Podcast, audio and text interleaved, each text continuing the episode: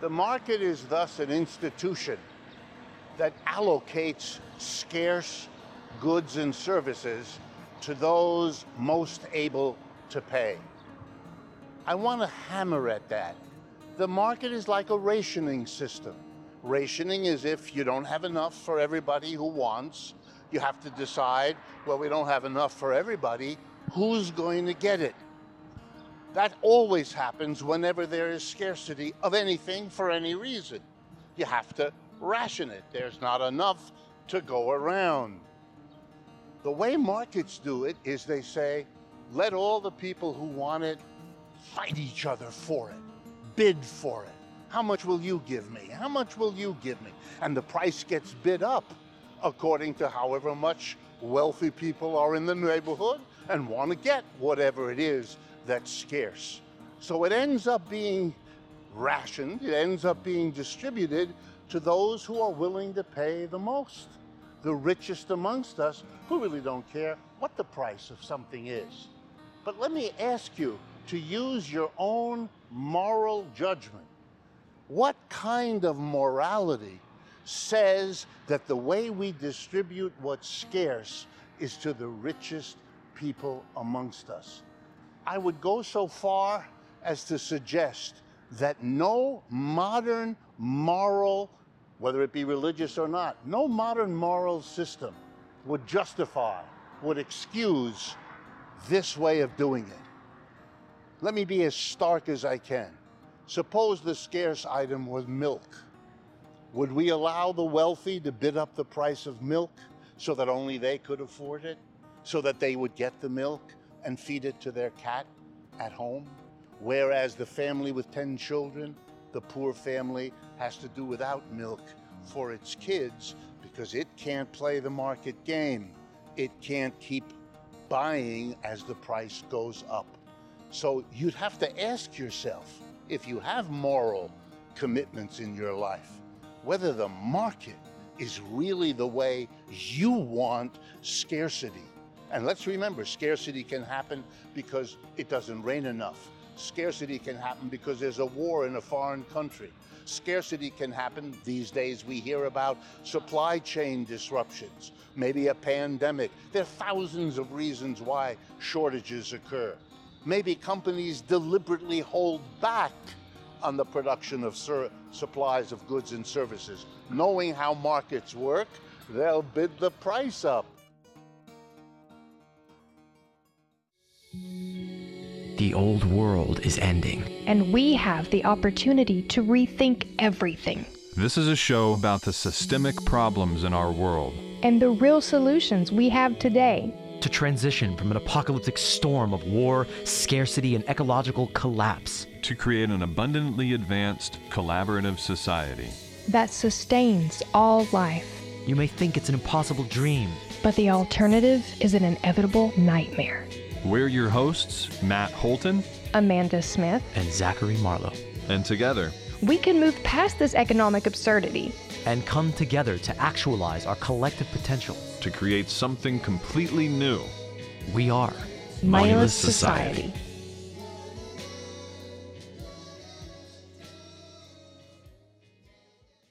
Okay, we're live. Today is an extremely special episode, and I don't want to waste a second uh, belaboring this with a heavy intro because we have the one and the only, the godfather of anti capitalism, Richard Wolff, the professor. And uh, Rich, Richard and I were, I was very lucky to meet with and interview Richard for my film that I've been working on this last year, shooting all over the place. He was the last interview, and I just thought that was such a feather in the cap. And it was such a joy to meet and connect with him. The topic we got into was essentially the market and we just he just absolutely demolished it blew it up from every angle and uh, we were just kind of getting into the good stuff when we were uh, rather politely but definitely interrupted by uh, private security from blackwater or blackrock uh, one of those big companies. I'm serious this actually happened. We were interrupted Yes, before we yes. really got into the good stuff. And uh, so i would like to see this as kind of a continuation of that conversation.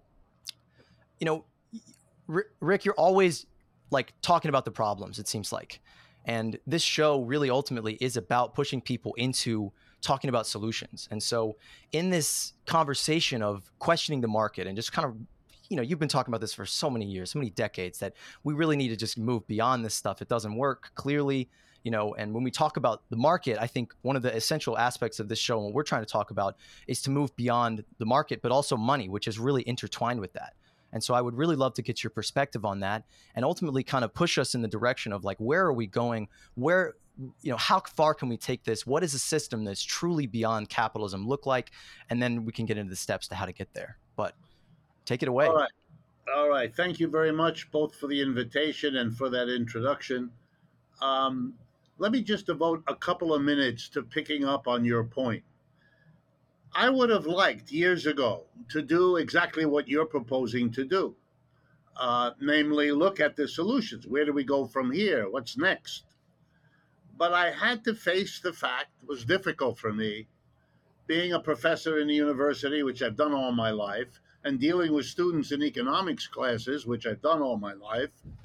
I had to face the fact that before we could get to solutions, I had to do what seemed like a mountain of work to try to get people over and beyond their, and I use this word advisedly, their entrancement by capitalism, their sense uh, that it's just the greatest thing since sliced bread, even better, and that is just wonderful. It's just a sum total of everything the human race ever wanted. And to be critical or to disagree means you're either very stupid or very evil or some unpleasant combination of these two qualities. I, I had to work through that. What I'm fascinated by and very happy about is that we are now more and more uh, finding that that's not necessary. People have figured that out. You know they look around themselves they look at their parents their friends their you know the, the people they live with. They look at the prices at the gas station or at the grocery store all the things we could talk about and i know you do and that i do and they don't need us anymore which is wonderful they're figuring it out in the daily life they have to lead and so you ask and many are, are asking us okay now capitalism sort of stinks. Where do we go from here? I, I don't want to overdo it. There are still large numbers of people who haven't figured that out yet. I, I, I don't want to minimize. That task is still important to be done. But I'm really gratified that we can go beyond it. All right, next point. Going beyond it means that we recognize that other people have already tried that. We are not the first ones to figure out that capitalism is not where we want to be. We want to do something better. And the movement has a name that has been trying to do that for at least 150 years, roughly. And that movement has a variety of names, but the best known is the word socialism better or worse. And people mean a whole array of different things. I'm not going to get into that part, although that's worth discussing, because what really motivated most of the people was they wanted to do better than capitalism. If I had to ask, if I had to answer the question, which I have had to do, what is the difference between socialism and and and capitalism? Sort of what is socialism? the only answer I've been able to come to that covers it, it's a yearning to do better than capitalism. That's really what that is. Hmm. And they, those, all those people in various countries, because it is remarkable that in every country where capitalism arrived, starting in the 18th century in Britain and then spreading all over the world, in every country, socialism was three steps behind. It came with it the opposition, the criticism, the yearning to go beyond is now as globally dispersed as capitalism. I used to make a joke in my classes. The one thing that guarantees the near future of socialism is the power of capitalism because it has always brought its critics right along with it. And so we have an experience the socialists made a decision, and now I'm going to simplify horribly, but I want to get to where I think we need to go, and that's what you asked me about. So bear with me on the simplification. The socialists decided that the way forward was to take advantage of the fact that capitalists are relatively few in number. The people who are actually capitalists, who use money to make more money by hiring people, exploiting them, and all of that, that's a tiny percentage of every modern society. It's not even 1% in this country are employers. The other 99% of us are basically either employees or relatives or children, but basically, employers are a tiny part of the population.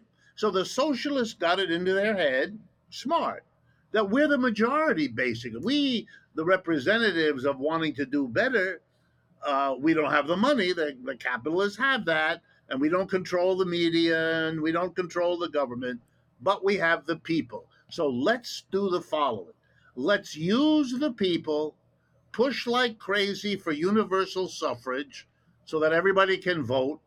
And socialists were always in the forefront of giving the vote to poor people, to women, to all those who had been excluded, as in this country, uh, all those groups were at the beginning. Push for universal suffrage, and then having the people, we will seize the state, we'll capture the government. We'll either do it with the mass of people by voting, or if they try to stop us, we'll do it with the mass of people by revolution. And they disagreed about it, they debated all that. But the idea was to have the state come in and the state would begin to make a better society than capitalism had ever done. The state could give everybody who's a child a free public education. That had to be fought for. Limit the working day that the capitalist imposed on you from 12 or 10 hours to 8 hours. And all the modern assumptions about what the workplace is had to be fought for by getting the state to intervene with a law, a regulation, and so on. And so they decided to go for that. In Russia, they did it by revolution. In Western Europe, they did it by election, and so on. So they did all that. They got the state in there. To this day, the state, you know, creates a minimum wage. The state creates social security. The state does all of these things. And it's often by conservatives called socialist, which which is wrong, but it's understandable because it was the socialists who brought uh, all of that stuff. Even when it was done by a capitalist, it was because the capitalist was forced from below, like like Roosevelt in the 30s and so on.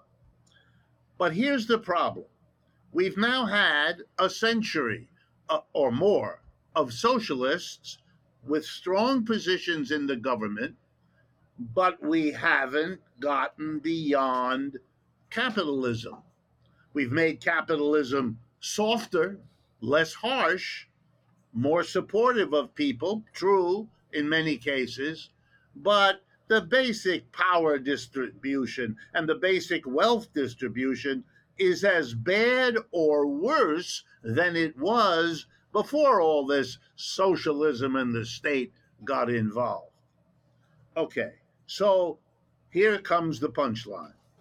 Something the socialists did, or maybe something they didn't do, means that I had to say what I just said that we just haven't fixed this system. We still have capitalism. It's less harsh.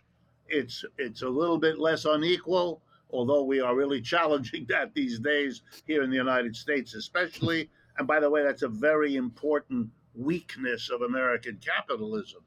Uh, it even terrifies the, the, the leading capitalists who know that this is a very dangerous way to build a society. I, I've heard Warren Buffett, not just publicly, but privately, he's scared to death about his own wealth is at play here. He's going to be, you know, out the window if this goes crazy. And it is, in his view, going crazy. It did with Trump. It is with Biden. He's very worried. Anyway, uh,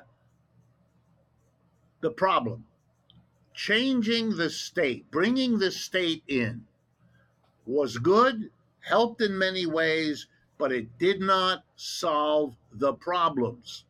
That's why we are who we are, why we are doing what we are doing, and why there's an upsurge in this country of unionization, of striking, of political movements of all kind, uh, of the audience that I enjoy, that you are building for yourself, and so on. All of that is it didn't work. And I think the reason is, again, to be brutally blunt, the capitalists recognized the danger they confronted and they figured out how to absorb enough of what the socialists wanted to kind of keep the lid on, to prevent it from going further.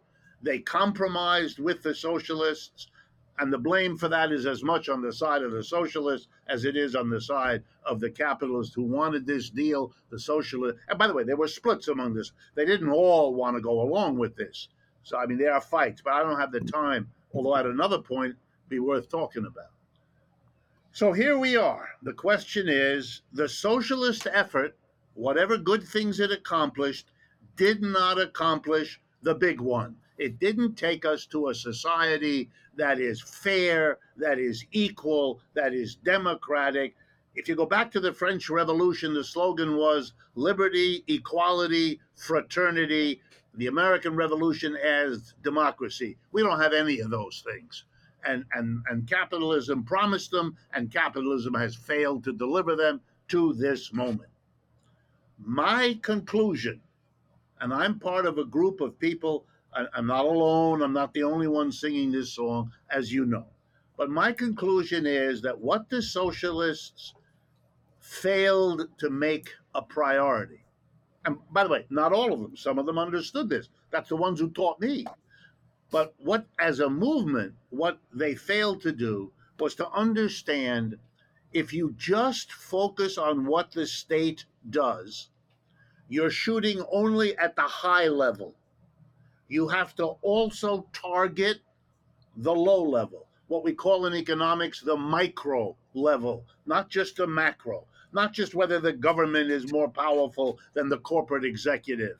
Yes, not, you can argue that for the rest of the day. If you don't change the foundation of the economic system, you won't get going beyond capitalism. That that's the big story. And let me then explain what we mean. The, bo- the, the bottom, and by bottom I mean the enterprise, the workplace, where, where goods and services are produced. My shirt, uh, this computer, uh, the telephone, the hot dog, whatever. We have workplaces to produce everything. And, you know, the labor force in this country is counted at about 160 million people. So, in other words, half our people, that's what they do as adults. And a huge part of the of the others that I didn't count, you know, we have a population of 320 million, roughly 160 million, a little bit more than half are uh, workers. The rest of us are mostly children, elderly, institutionalized people, and the peculiar workers who are not working at a workplace recognized, but are working somewhere else. And of course, I mean women who stay home, work their rear ends off like everybody else, but in economics are, are not counted. They're like they're not there. Like children are raised all by themselves, and houses are taken care of all by them. And that's changing too because women can't stay at home anymore uh, the way they once did.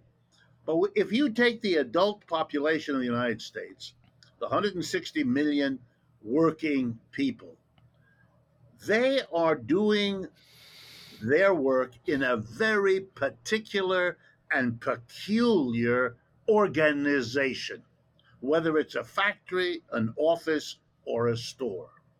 The organization is a tiny group of people at the top, the owner of the enterprise, the partners who started it or who stole it or who inherited it, it doesn't really matter, or the board of directors if it's a corporation. A tiny group, you know, boards of directors, 10, 15 people mostly.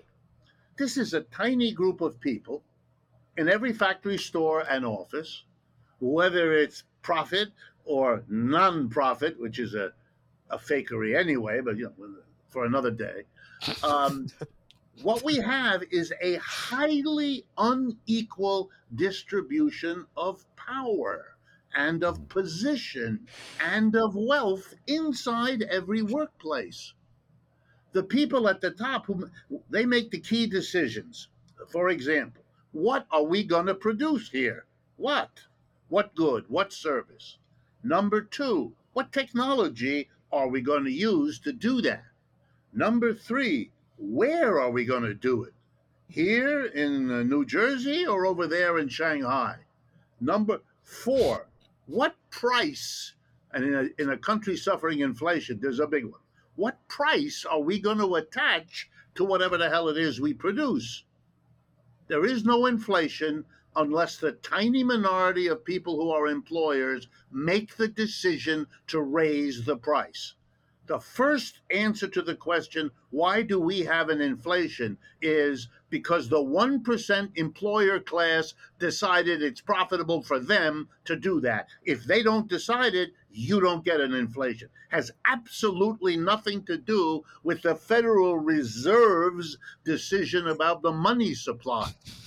That's why for the first 20 years of, of this century, 2000 to 2020, the Federal Reserve pumped money into this economy and we had no inflation. Over the last two years, it pumped money in and we did. Conclusion what the Fed does is a completely different thing. It's related. But to blame the Fed or the monetary system for inflation is doing corporate America the biggest ideological favor you could imagine and they don't even pay you. The favor is you're avoiding pointing the finger at them. If they don't choose to raise the price, which they didn't between 2000 and 2020, we didn't have an inflation. Not mentioning them, not asking, why are you raising prices? To which the only honest answer is, we do that for the same reason we do everything else. It either helps the bottom line or it doesn't. In other words, we do it because it's profitable. In order to avoid having to admit that, which would hang them out to dry politically, we all, I mean, I don't, but I don't want you in the future to listen to, to, to, to nonsense about supply chain disruptions or all the other fakery whose purpose is to distract us from what that 1% of the employer class chose to do. Anyway, my point again. We allow a tiny group of people what to produce, how to produce, where to produce, what price to attach, and then what to do with the revenue that comes in when you sell whatever it is you've produced. In other words, to decide who gets what share of that revenue. And then we seem as a nation to be surprised that when you have a tiny group of people in charge, you know what they do? They take most of it for themselves. Hello, what did you expect? They're not all Mother Teresa. And if you look closely at Mother Teresa, she wasn't like Mother Teresa either. These are fantasies. so you have to go a little step further. And here's the step. And once you understand the logic, it's no big deal. You got to stop this organization of the enterprise. I mean, that's it. I don't want to suggest it's simple. It isn't. But the basic idea, like all basic ideas, is in fact simple if you mm-hmm. democratized the enterprise, there's your slogan. Good for the American public, which believes that democracy basically is like apple pie, motherhood, and strawberries. It's wonderful. So, if you democratize the enterprise, what would it mean? You convert the enterprise into a democratically organized community, just like the community where we are residents, you know, where we live, we are a community of people at the workplace, and we're going to run our affairs in both locations democratically. One person, one vote, majority decisions decide. We decide as a group at the factory or the office or the store what we will produce, what technology we'll use, where we'll do the production, what price we will attach. For the first time, prices will be a social decision We all have to live with the prices. How we dare allow a tiny group of people to decide the prices we pay, even in the American mentality, shaped as it is by the forces we all know, people do understand somehow that an inflation is shafting them. That's one of the reasons there has to be the hoopty doodle about dealing with it, because if you don't, it looks like you are not dealing with uh, too dangerous. Republicans and Democrats, therefore, have to pretend A, that they know what's going on, and I can assure you, from knowing a bunch of them, they do not, and that they have an idea how to solve it, and they even fewer of them have any clue about that. Um, nor do they care. I mean, it's not that they're missing this; they they could care less.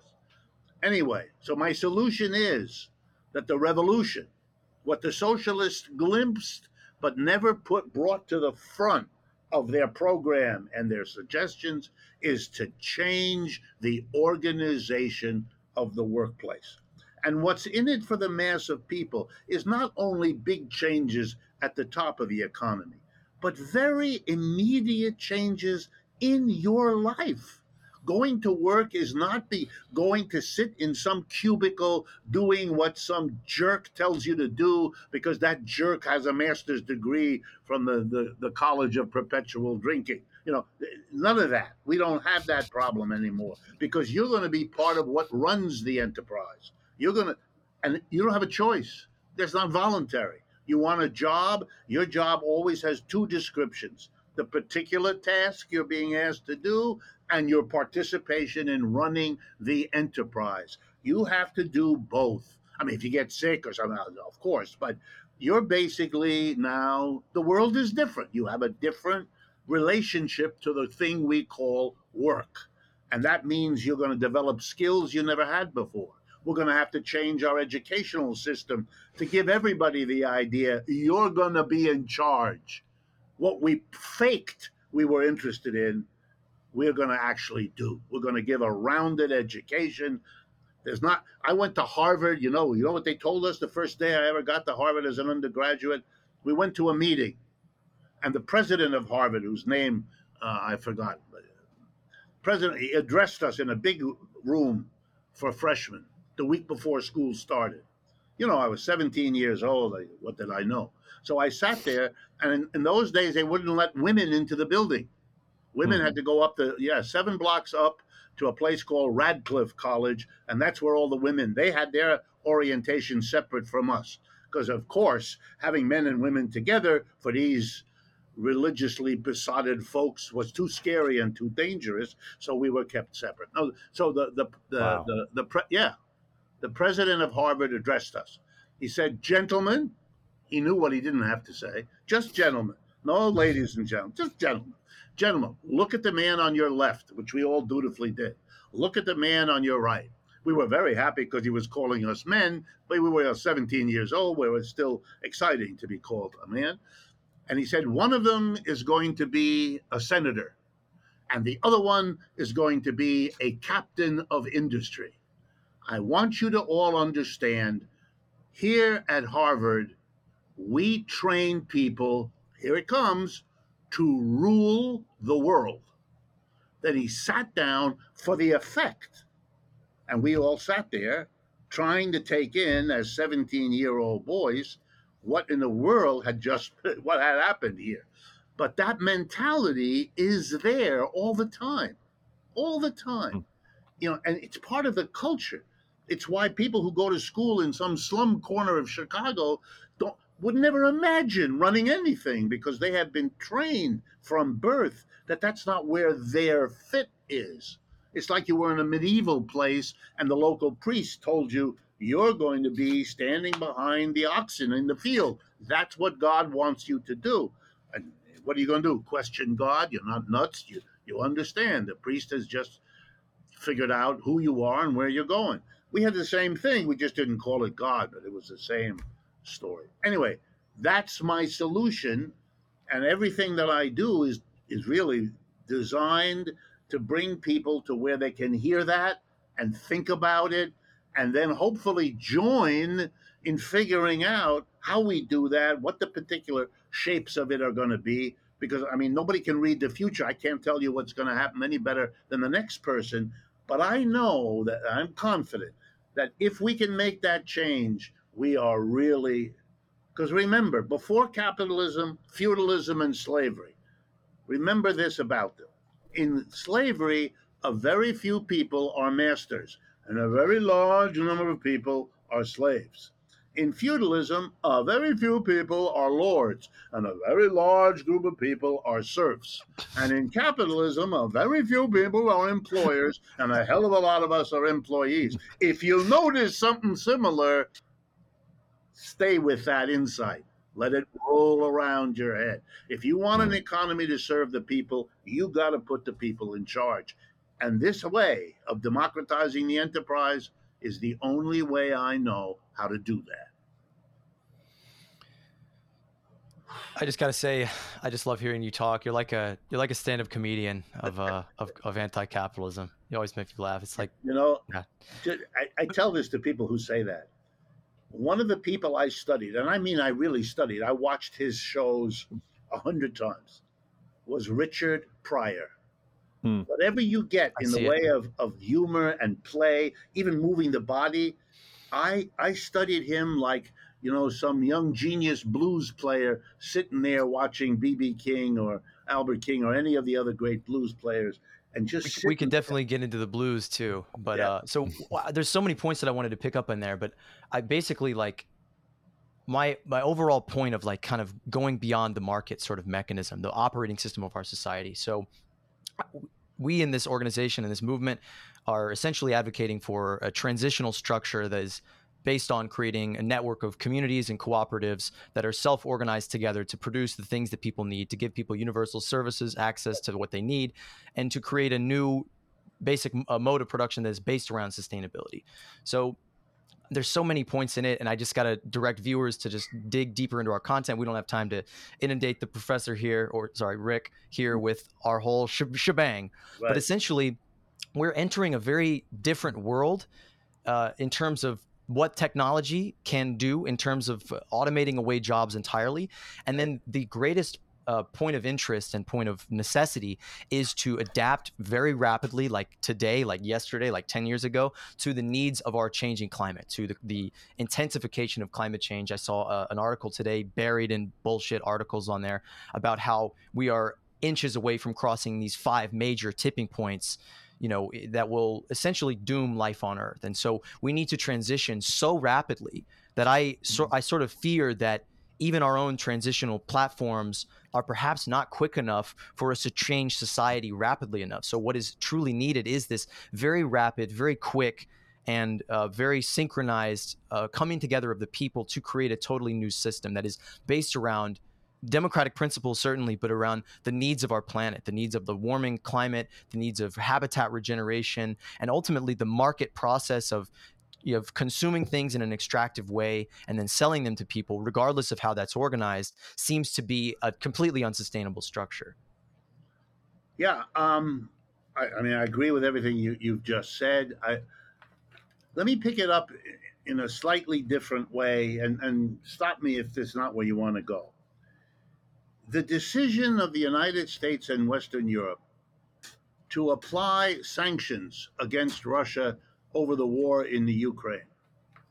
Um, and, and this is separate from whatever you think about the Ukraine war. That's not where I'm going with this. But I want to I want to direct everyone's attention to two things.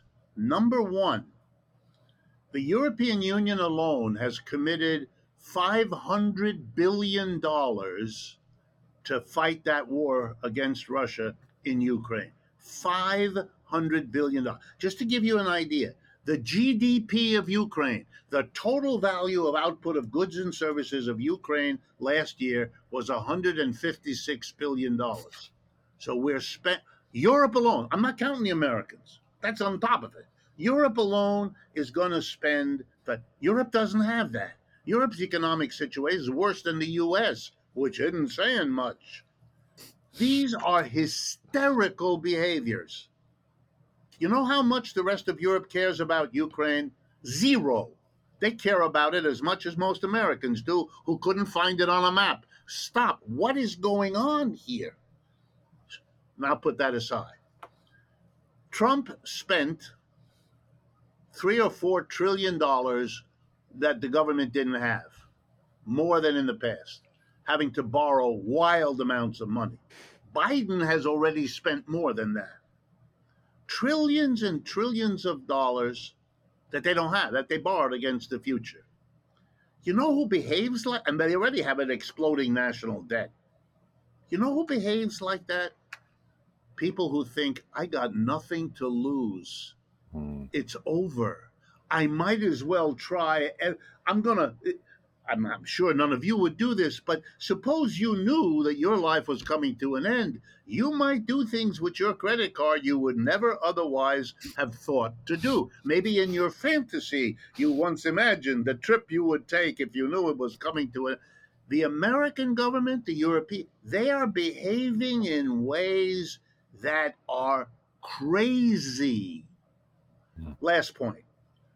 Everywhere in Europe, France, Britain, Germany, they are reopening coal mines and coal burning uh, entities to generate electricity because of what they did with Russia. They are, if you think we're near a tipping point, I got bad news for you.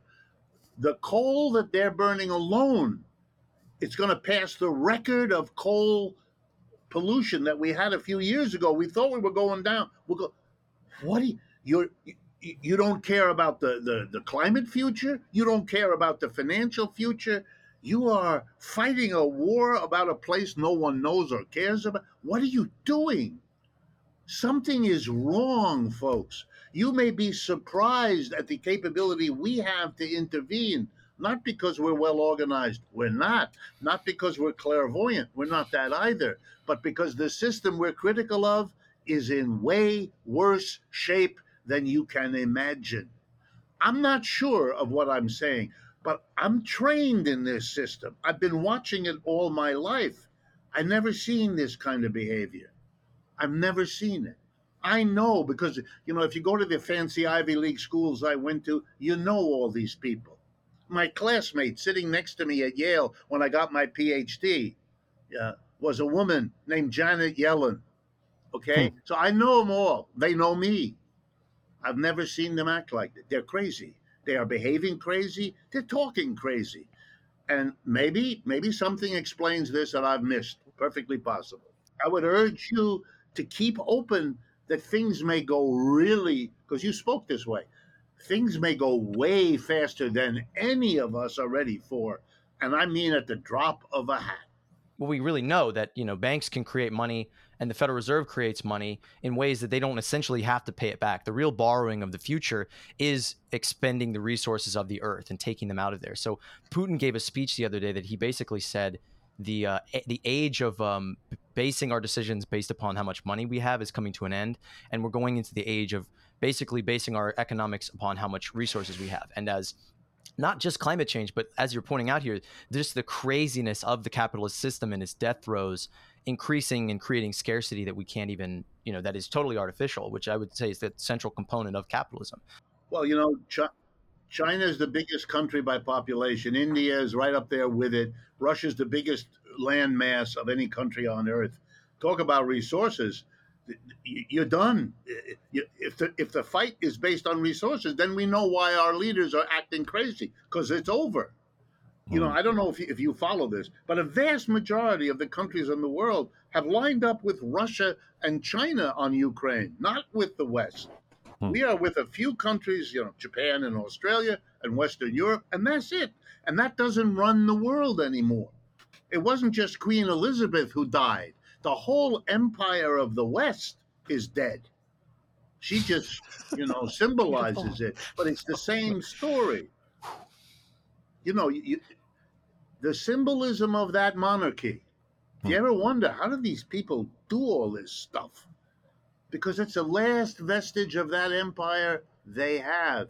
Be very careful. We're doing that too. we we do not have a queen around whom to focus it, but we're looking for shreds of something to hold half of the hoopla against Russia around Ukraine is to keep going the image that we are in charge. We decide what you do. It's all over. These are hysterical people who are very upset that they had to come to power at a time when it's a bad news they have to deliver to the people. So they're determined to find some good news. And the British are determined to have a coronation and a funeral that makes it look like the passing of Elizabeth matters. That's, you know, it's just, it's sad. But it's a sadness we should learn from. But it also means, and, I want this to be optimistic, I am an optimist. The American people are being put through a ringer that is opening them up in a way I never foresaw. You are doing very important things with your website alongside many of the rest of us, talking to that openness, giving it a push, giving it something to chew on, letting it know that there are lots of us out here. We, you aren't alone. You aren't the only person in Western Oklahoma who thinks like this. You know? well, I, I, always pick Oklahoma. You know why? Uh, the state in America where the largest number of socialists hmm. won elections into the state legislature of all the 50 states is Oklahoma. Interesting. I've got a lot of anarchist friends in Oklahoma. Yeah, it, a, it was a, a weird place of socialism, uh, of a kind of a, you know, prairie sort of mentality, but very strong, very strong. So I don't pick Oklahoma out of nothing. I pick it because it has this history. Of us. But I do believe that we are, I am seeing things that I was not trained to expect.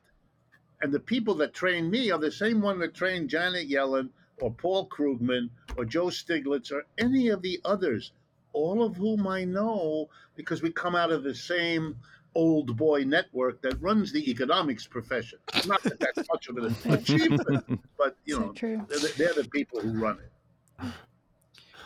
Yeah, I I, th- I think it's really interesting too how you're just kind of saying that everything just seems to be escalating a lot quicker now than uh, you know than every than than a lot of people expected and i think that's one of the main reasons why a lot of people are kind of waking up to just the inefficiencies and the and the flaws within the capitalist system essentially.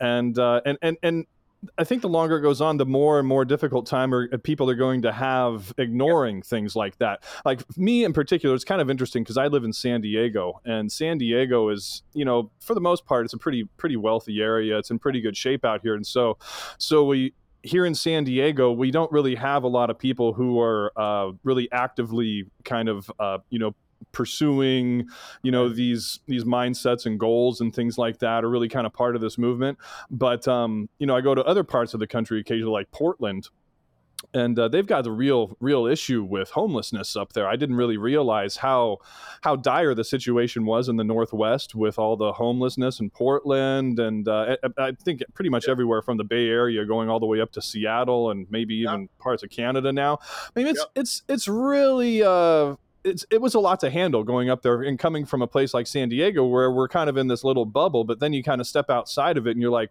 whoa, there's a mm-hmm. lot of people out here who are really having a difficult time these days, and and it's all these little cracks are starting to show, you know, and, and I think people they start to see enough of these little cracks and they start wondering exactly what it is, you know, that's going on. They know something isn't quite right. You know, they, they have a feeling, well, you know, there's some in, some incentives here that are off, or the system just doesn't function properly. But but they're not exactly sure it why it is, you know, and what those mechanisms are, and uh, and, and what the solutions are going forward. And and that's that's one of the reasons why we love your work so much, especially with cooperatives. It's one of the things that we really advocate and uh, want to promote. And uh, and it kind of makes a lot of sense too. Essentially, what we're doing is we're taking, you know, the idea of democracy that we value so much within our within our you know government and our social uh, you know uh, government system, and we're applying it to where we spend the majority of our adult lives, which is in the workplace. you know, and you'd think that we would have done this, you know, a hundred years ago or something, but but no, we're finally starting to catch up with this whole thing, and hopefully it's not too little, too late. You know, and uh, but I have a lot of fears as well with with the uh, you know climate crisis accelerating. Now they're calling to start they're starting to call it climate breakdown, which in my opinion is a far more uh, you know it's a far better term to describe what's actually happening with the climate. It's, it's literally breaking down this the systems and structures that that humanity depends on to provide the things that our economy depends on. You know, such as food and water and energy and you know raw materials for housing and building and goods and everything else. Those things are literally starting to you know the, the systems are starting to break down because our environment is not cooperating any and it's a scary time we're living in. I, I have a lot of hope too but on the other hand i'm very you know I, I i'm afraid that we might have done a lot of irreversible damage and now it's kind of to a point of mitigating and kind of adapting you know as opposed to being able to reverse all of the damage that we've done 100% you know and uh, and that's kind of one of my main fears going forward. You are not safe you know, the COVID did that. This government didn't take care of us. That's a very deep understanding that you will find in people who don't understand anything else. They know that. They know that. And and very now, good point. And now to get this inflation, to go to the store and discover that the crappy chicken you're buying cost you twice what that crappy chicken cost you. It you know hmm. it, it's like every day it's being pushed into you, and then you add the store, the fires, the droughts, the the the flooding, and all the rest. You know you you are you are taking the American working class, the COVID, the crash, the inflation, now the rising interest rates with an indebted population that is doomed by this it's too much. You can't do that. If I could scare you, my first language is German. My mother was born in Berlin. I speak fluent German. Okay. Hmm. Nice. My mother, my mother taught me as I was growing up. In Germany, they thought they were inheriting the world. In the second half of the 19th century, they were the great challenge to the British Empire. The only hmm. other challenger, the United States. And it was kind of a race between the Germans and the United States as to who would kind of overtake and displace the British. That was the way everybody understood. The Germans were frugal. The Germans saved my, my family. You know, they studied, they went to, to school, they became engineering types. That was the, the big thing was to be an engineer and all of that.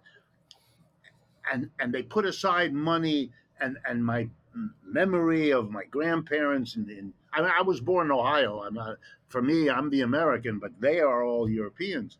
And you put the German working class through a trauma.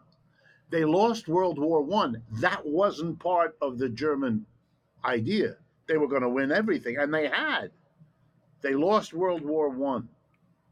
Then in 1923, they had the worst inflation any Western country has ever had. In a period of eight months, the German mark, that was the name of their currency then, the German mark went from four to a dollar to four, ready? Trillion to a dollar. That's an right. inflation. My mother told me stories that her parents, my grandparents, the, the man who worked in a department store, the, the grandpa, would run home at the middle of the day at lunchtime, run home with a bag, a brown bag of money, and like a relay runner, hand it off to my grandma, who would run, I mean, run to the local food store to spend it because if you waited till the evening, all that money would get you a stick of butter because the prices were doubling every half hour. Wow. You know. So, and here's what it meant the entire savings of every German family, which they had saved for a century, were gone in a matter of weeks, those 50 years of savings were worth a pound of potatoes. That was it. Wow. And then that's 1923 24. Then in 1929, the Great Depression hit in Germany like it hit here. Lost the war, lost everything in the inflation, then you lost your job in the Depression. That's why they voted for Hitler. That's why they went that way. They they hmm. were you can't do that to a working class, it goes crazy. Now, in that craziness, it can go to the left. If you have the right leader, they, it'll go to the left, but it can also go to the right. In Germany, it went the way it went. I, I just right, wanted right. to uh, uh, advocate for Amanda, who's way too polite on this show. She never Okay. speaks up. She needs Thank to you. get And in there. Amanda has an extraordinary head uh, uh, decoration there. yes, we tr- Lovely ears. try not to speak of that. They're my daughters. Well, uh, moving on, I just wanted to say I love so much, Rick, that you propose a communal approach to organizing the workplace. I was so incredibly refreshed when I learned that about your work. Uh, full disclosure, I only recently really delved in, and I was pleased to find that uh, there there were a, a lot of more digestible terms to be uh, to be grasped, be accessed, uh, which is something that I try to advocate for. Is you know uh, transparency and and accessibility. Um, and so, in saying that, I think that it's worth noting that when you talk about democratizing the workplace, creating a democrative um, I'm sorry, democratic work model within the workplace. Uh, you're, you're essentially saying that by doing that, because we are the 99%, we are the laborers, we are the majority, then we would then influence our political structures to follow suit with that. Absolutely. Um, and in doing that, I think there's a greater implication the fact that our workplace, um, or I should say, our political structures mimic our, our workplace structures. Uh, and that just really solidifies the, the ever deepening contrast between competition and collaboration in our society and the fact that capitalism is, somewhat would arguably say, by design, a non democratic system. So then, of course, the question is how do we achieve this democratic model within the confines of capitalism? And so, the the question I just really want to ask you and have been burning to ask you is can you would you uh, be so kind as to enlighten us on how cooperatives play a part in uh, democratizing our workplace and and is that also the answer to how society may reorient themselves with a communal way of living Yeah, well, you, you bring up, you know, a, a wonderful collection of things. I want to particularly pick up that, yes, the, the model of, of democracy that we have in this country is the one at the workplace because it's the one that we engage with every day because we work Mhm. in a place. So our experience of democracy isn't the once a year going into that booth and moving the lever for, you know, jer- jerk A or jerk B. That's not, know, that's as important as, as 10 minutes. Meanwhile, every day, every week, we're going in and understanding how the world works, and it isn't that way. And and of course, if you add to that that the leading politicians all come out of the capitalist workplace, mostly from the top, well, then they're just comfortable and normal in what they're used to, as anybody would be. Uh, I but I I am very hopeful, and, and let me give you a couple of reasons why. Uh, this last weekend, I, I gave a talk to a special conference of the U.S. Federation of Worker Co-ops. You know, there is this federation that links all the co-ops, and it was about the collaboration. The whole conference was about the collaboration between worker co-ops and labor unions. That is happening now quietly, but very steadily, and this is very important if you go back a century in America, unions, like the Knights of Labor, the first national uh, union in America, back in the, right after the Civil War, the Knights of Labor, first powerful union, was remarkable. Not only in being the first labor union all over the United States, it was national, but here's what it did in the 1870s. That's a long time ago. It welcomed and admitted to full membership women unheard of at that time. It welcomed and admitted to membership African Americans. They'd only been uh, out of slavery for 20 years or less at that point, right? Unheard of. And the third thing that no one had ever heard of before, they advocated that they, as a labor union, wanted as their program to achieve a transition to worker co op based industry. Whoa! Right? That's in a, first of all, that's American history. That's not coming from Europe. That's not coming from some communist or social. That's the, the you know, there it is. So it's kind of American, and for some people that matters. So that's a good thing. But it's happening now again. The labor unions are beginning to realize we ought to think about what it would be like if we weren't always fighting an employer for better wages and working conditions, an hmm. employer who has every incentive not to give that to us. even when we win it, he has then every incentive to undo it in the next year or the next month. You know, we're in an endless struggle, which any union, if you know, will tell you, and, and we don't win it often. Suppose we had we said how different it would be if we were arguing for better conditions with ourselves, if we ran the enterprise and we didn't have a constant adversary undoing. Why are we doing that to ourselves? Why don't we have as our goal, not right away, but as our long term goal, a transition?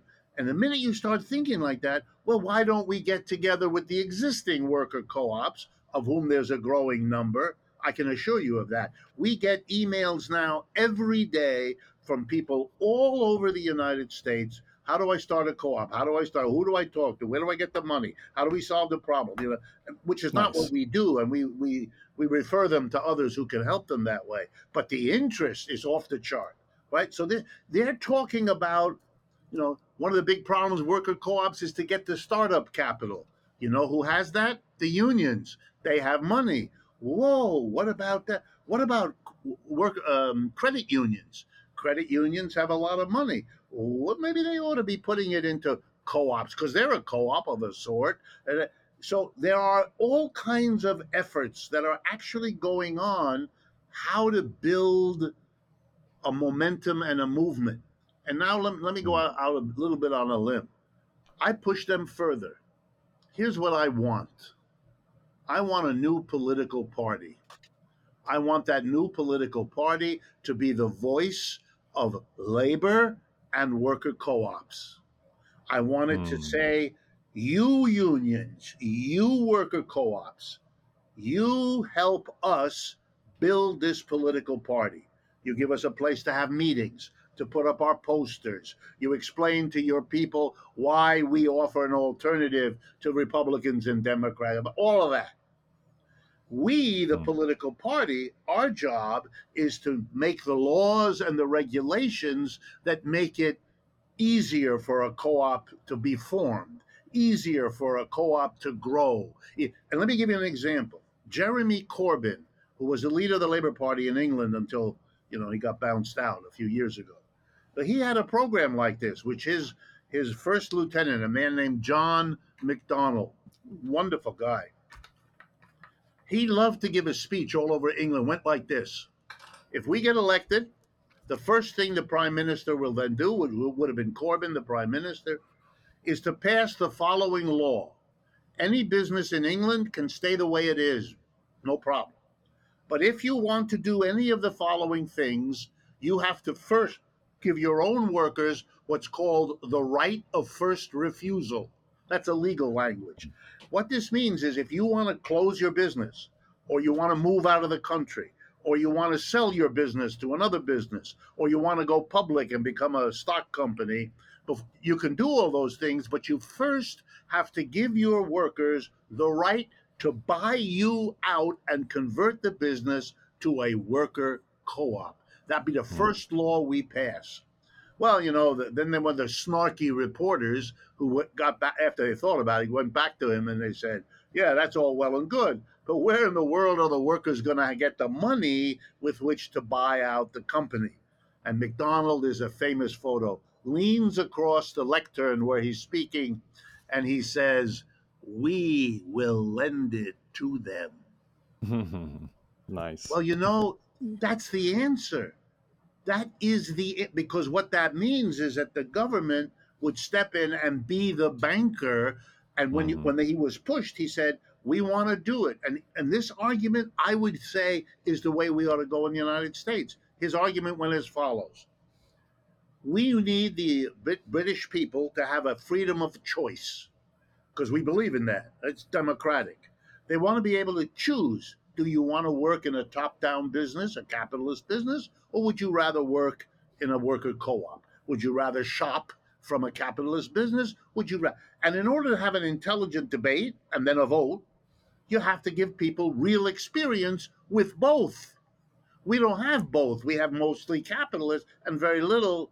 So we have to develop the worker co op for the purpose of a free choice of our people as to, wow, who's going to, what's the argument here, right? and the conservatives didn't know what to do and they were being badly beaten whenever they could get this idea out which is why they dumped mr Corbyn in my humble opinion.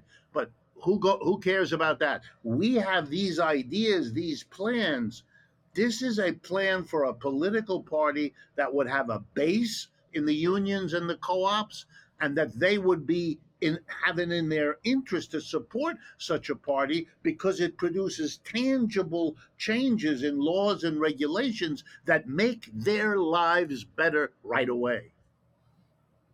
Right. Just in the spirit of always going further and pushing, you know, Right. to the best possible world, as you as you said earlier, that's the movement is to create something better. Uh, our ideas and platforms are essentially in to build power in as many forms as possible to bring in as many intersections with the climate movement, with the labor movement, with the social justice movement, to work together to create communal structures, to create housing structures, to create work structures, to create cooperatives as a transitional space between that, to essentially create little pockets of a moneyless society that is able to support itself in a transitional form, but also to nurture and develop the ideas, the innovations, the new conceptualities, you know, the new technology, the new a, to- a totally new relationship with both nature, with technology, and with each other. And so, uh, Rick, we're really about out of time here, but I want to kind of, as an outro, maybe, I want to kind of bring you back to maybe that that sort of uh, optimism or that imagination that you had, you know, at the beginning of this ride of like going to that world that we could go to toward what I assume would you know would be your preference preferential society would be a sort of moneyless and classless society one that does not have that pyramidal structure at all. And i would just love for you to sort of you know even in this hypothetical even if the world collapses tomorrow and the subways fall into the ocean that that world that we could be living in. I would love to hear you just really go long there as you uh, lead us out here. And and i would love to have you on the show again any any time yeah, you sure. know Yeah. It's been Let, so let, fun. us do it again so it's not we're not constrained. It's one of the beauties of the internet. We we, Yeah. we Absolutely. have this way of functioning. Uh, one way to get in it, as little as ten years ago, I if you had said to me that I could be in the position I find myself in now, I would have said that's a wonderful fantasy. Thank you for telling me, but no way on earth is that going to happen. I'm not. You know, we have three hundred thousand YouTube followers. I, I I can't cope with what's going on. I really can't. I now have a team. I don't know if you know that. I have a half a dozen people full time working on, and we raise enough money to to pay them proper. I mean, it's amazing what we're in. That's position. awesome. Yeah, no, it's just, you know, and it all came to us. We didn't have the money or the people to go out and get it. I'm not even sure we could have, but so Right. here's the first thing, and I know we said it before. Things are changing faster than we know. We're gonna, we think it's all slow, and it is slow for, but then when it finally breaks, then things go very, very fast. And I Mhm. think, in a way I've never felt before, we've got to start talking now about what to do when it breaks. Because at, when it breaks, we're going to be so busy and overwhelmed. We're going to wish we had 10 minutes. It'll we, be so too it- late. yeah, it, it- now is the time for us, and that's why your question is really good to fantasize. I think we can do that. I think the Democratic and Party is splitting apart. I see that all around me. I see. I don't know if you're aware. The New York City Council is this far away from having a majority of the elected officials refer to themselves as socialists. A majority already refer to themselves as progressives. The Republican Party, I don't know if you're aware, doesn't exist here. I mean, people remember that there is such a thing, but it has no, it's it's gone. So this is a Democratic Party stronghold. Uh, the whole state is, but the, the, the city particularly. But the mayor can't do all kinds of crappy things he wants to do because he's completely hamstrung by the Hmm. socialist. And these are mostly, by the way, young women. These Hmm. candidates, young women, and they're mostly with, with names that indicate they're either Hispanic or they're from other parts of the world. It's really remark, and they're winning elections where that's not the majority of the vote. I mean, they're they're crossing the lines that, that used to block them because they were women, or block them because they were, uh, you know, minority women. And all all of that is shifting and changing very quickly. So I I love your idea. We appeal to people who have felt discriminated against, excluded, uh, blocked, thwarted. Come on, unless you're very strange on the right wing, we're here for you. We're here for you. We want to build, uh, an, if I can, dangerous word, an ecumenical big tent of the people who have a, a legitimate grievance with capitalism. If we can hmm. share that, I'm more than willing to go on someone else's demonstration if he or she goes on mine. I, I believe in that. That's how you build alliances and coalitions. And the Republicans and Democrats are so corrupted by the money they depend on that we have an enormous open field. I almost want to go to the point of saying if we don't do it now, it's on us. We have a chance. Yeah. We have it. They're, the government is so busy, you know, fighting the Ukrainians or the Russians or the Muslims. I mean, it's, it's awful, but they're leaving us alone. And that's our chance. That's our chance. I don't know how soon we'll have this chance um, again. And I got to tell you, more and more around the world, people are becoming aware of something they didn't believe before that there is an opposition. I used to go abroad, give talks from time to time, and people would say, Well, are you a Marxist? And I said, Well, I hate the question, but if you mean, have I read Marx and learned from him and respect what I learned? The answer is yes. If that's what you mean, then you can call me a Marxist. We didn't know there were any of those in America. And I had to laugh and tell them, no, there's lots of us in America. You don't hear about it, and that's no accident. But now I don't get the question anymore. You know why? Because they're picking up through the internet that there's lots of critics around the United. They're getting that. Mhm. And that's a sign of our maturity as a movement. We're growing. That's beautiful. And the system and the system either either acknowledges it or they're gonna have to get out of the way. And then that's the way and I think we can do that. And I'm not, you know, a, a glad hander. I haven't always believed this, but I believe it now. I believe it. I, I can't get over awesome. and that conference in New York between the labor people, the unionists, and the, the you know what was good about it? Not a lot of rhetoric, not a lot of posturing, real questions. How do unions work with COA? How do we make our members understand why that's an important alliance to be? Just, just the right question. And he's, you know, Einstein once said, I love this. He said that the answer is never the problem. It's the question. He said, if once you ask the right question, it'll point you to where the answer. The trick is the question. You know, and that Mm, these love that. people have figured that out, and they came from all over, including there was. I wish I knew that you were from. One of the most interesting speakers was a young man who's in a union of some sort in San Diego. He was very good. Is it? Uh, I, I I know Patrick. I don't. I, I think you know Patrick. It's probably Patrick not who you're. Conlon. Mm. Patrick, Conley. Yeah. yeah, yeah, he's a good. He's a good friend of ours. I know Patrick personally. Yeah. Yeah, He's yeah. great. No, I connected with him before the pandemic. I used to give t- speak around the country, and and the Pacifica Radio Network. You know, they would bring me to San Francisco, to L.A., to Houston, and you know, around and give talks to raise money for them. And then they they had a sister station or a substation in San Diego. So I gave a talk in San Diego, and I gave a Oh. talk in Santa Ana. Um, Nice. And Patrick was all involved, and I got to meet him that way. Yeah. That's Well, great. we're That's going to have him on our show sometime soon to go deep on cooperatives and the Knights of Labor and all this history. He's great Yeah. talking about that stuff. But Rick, I think we're coming up on time. Yeah, I there's was more gonna and say, I think we're coming up on time. Um, I, I, the, the thought that's in my head right now is just that there are more solutions than problems. That we're all being driven to this. That the, there's one problem that encompasses all of these, and it's called fucking capitalism. Yes. You know, but there's many, many solutions. There's many alternatives. There's many avenues for people watching, listening, realizing that the cracks in the sidewalk are going to swallow them all up soon enough. That realizing the inflation and all these problems are driving them toward a common solution, a common imagination, a common Yeah. dream of a better world. So, Rick, yeah, we'd love to have you on anytime. Um, It's just been great. Thanks Yes, so thank much. You so Yeah. much. Get in Rick. It's been a pleasure.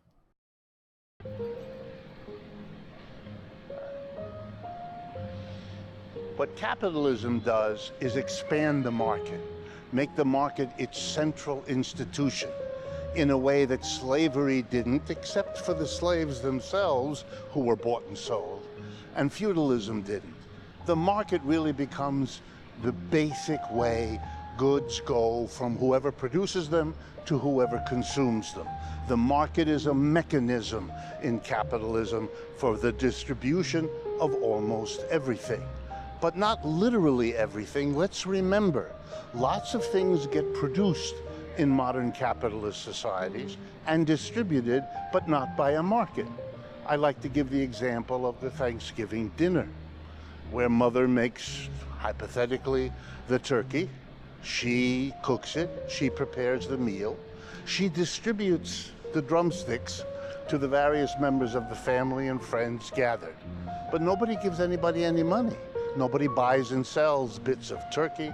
Nobody buys and sells anything at the dinner, even though goods are produced, services are performed, they go from the producer to the consumer, but markets are not used. Indeed, if mother would reach a drumstick to her son and say, please give me $5, the whole family would be shocked and horrified, and they might give each other the following lesson. In this family, we do things for one another because we love each other. We don't buy and sell from each other. And bringing the market into the family would disrupt the loving relationships we try to create. To which a modern critic of the market might say, gee, if the market disrupts love inside the family, maybe it's not such a good institution outside the family either. What a great man. That's what it's all about, right? Bringing love back into our society. And that's what we're working on creating every day by countering the old narratives that strangle love everywhere and replaces it with lies and transactions. And through our organization, forming a cooperative network and community where we can get back to building relationships as the foundation of a new system altogether. So reach out. Let's do it. We are the ones we've been waiting for. All of this is a labor of love. So please support us on Patreon and help us make it happen. And go deeper into what the world on the other side of capitalism looks like with our shows and videos. I cannot wait for y'all to see this movie. It's been an incredible adventure to take on the whole world with great people like Rick Wolff. It's the story of all of us who have been broken down by this system and every one of us who knows a better world is possible.